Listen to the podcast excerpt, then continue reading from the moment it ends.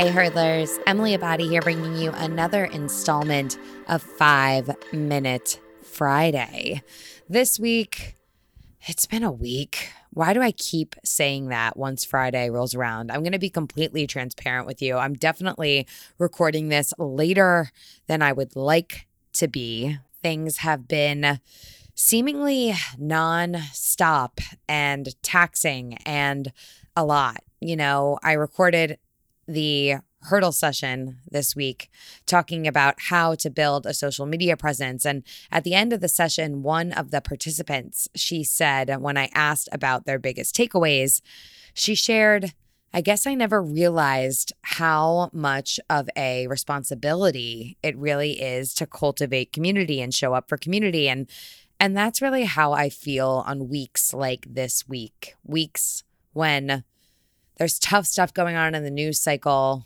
I know that the people that I care about, my community here on Hurdle, you guys are feeling some kind of way. I want to show up for you. It's hard when I don't have all of the right things to say. And so, all I guess I am saying by putting all of this out into the universe is that I hear you. I want to create space for you. I will continue to do it in the best way that I know possible. And if there's ever anything that I can do for you, any way that I can help you, I promise that I will do my best to do that.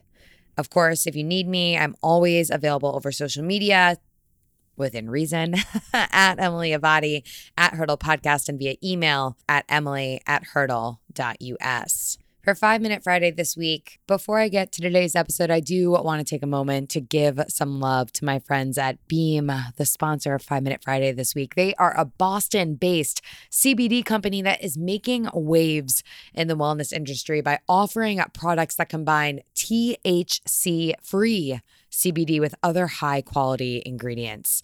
My absolute favorite product lately is their focus capsules. I have been on a focus capsule tangent.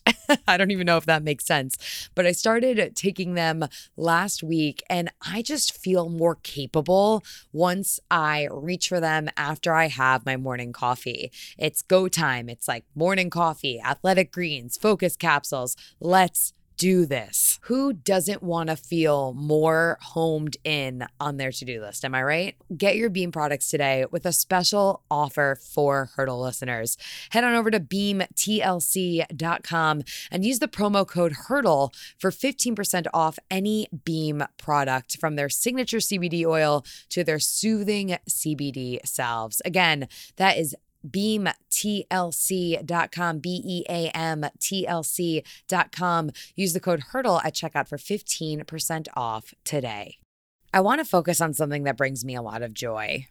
I know I've mentioned here on the show before that I go to track practice on Tuesdays, which is kind of funny when I really think about it, only because Emily back in high school, Emily back in 2003, she didn't make the JV volleyball team because she couldn't run a mile in under 10 minutes. So, if at the time you were to tell her that one day she would quote unquote belong to a track team, she would think you were absolutely nuts. I mean, in high school, I was in the musicals, I was in a Jewish youth group.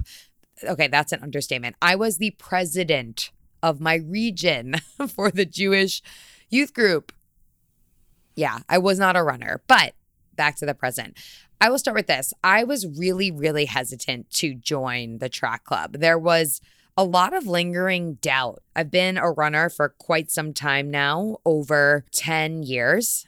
And over the years, I've done a lot of that alone. It wasn't until about the last two or three years of living in New York City which is filled with so many runners and such a vibrant running community that I even kind of opened myself up to the idea of really running with people that I didn't know well. That's a phrase that sounds so weird in, in wake of what's going on in the world today.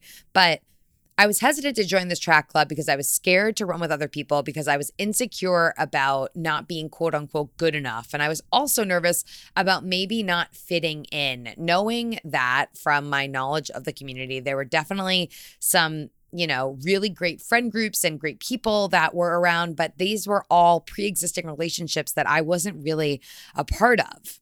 With some encouragement from the friends that I had made, which happened to be a part of this track club of the running community, I literally decided to pay my dues and join. And things were definitely a little rough at first. You know, I joined for the 2020 year, and 2020 has been an interesting time to join a quote unquote team sport of sorts. And so practices weren't happening as they were supposed to. And finally, recently, things kind of got back into a routine. Of course, in a safe and socially distant way, and we're all wearing masks and all this stuff, but track practice on Tuesdays has become one of my favorite things. And it's interesting because the doubts that I had back at the end of 2019 before I paid my dues and I was like, I'm going to do this, I don't feel those anymore. You know, I'm excited for this. I feel strong when I'm at the track. I feel amped. I feel like Tuesday is my favorite day of the week.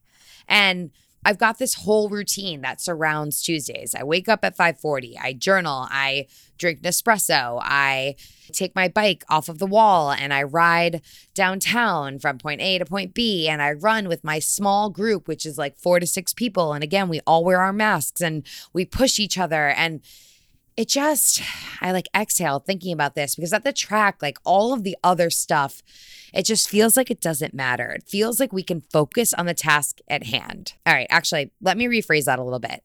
Other things matter at the track, but the track is my opportunity to focus on the run. That's better. I mean, there I can let go of things at least for just a little bit and use my frustrations to my advantage and throw myself into the work and just be. At the track, I show up in the moment and I I try really hard and I I always go back to this saying that I say to myself all the time. It's that all it takes is all you've got. And there are definitely week after week there are reps that I'm just like I don't know if I can do this anymore, but week after week I show myself and I prove to myself time and time again that I can. And man, that's invigorating.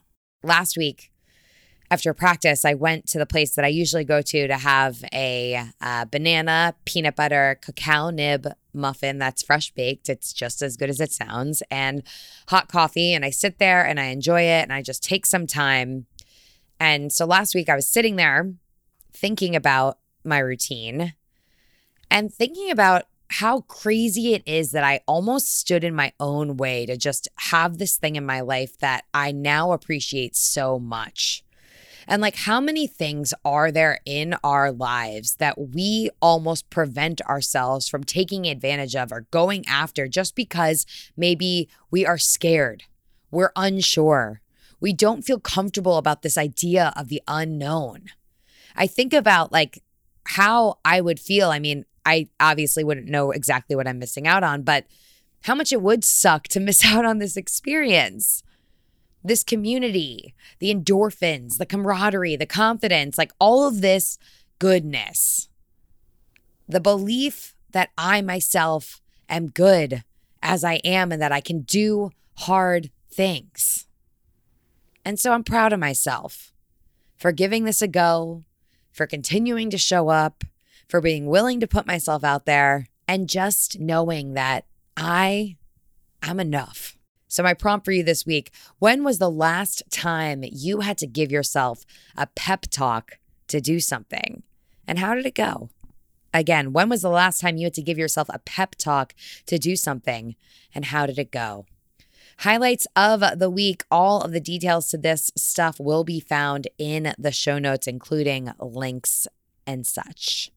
Watch the Atlantic and Land Rover present John Mayer Goes Outside. It's kind of as silly as it sounds. I, TBH, listen to John Mayer radio on Pandora way more than I should admit in a public forum. I just, I've always loved John Mayer. He's from Fairfield County, Connecticut. I'm from Fairfield County, Connecticut. He, I think, is hilarious. He's uber talented, not just as a singer, but also a songwriter and as a performer, a guitarist, etc.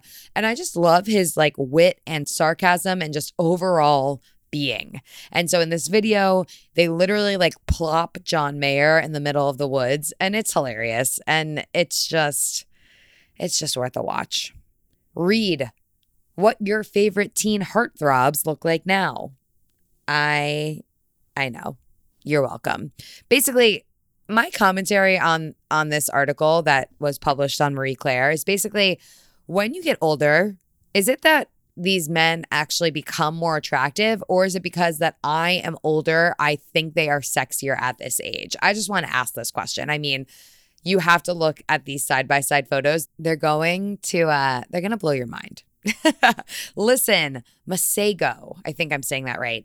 My friend recently turned me on to this artist, and the way that he incorporates the saxophone into a lot of his stuff is truly such a vibe.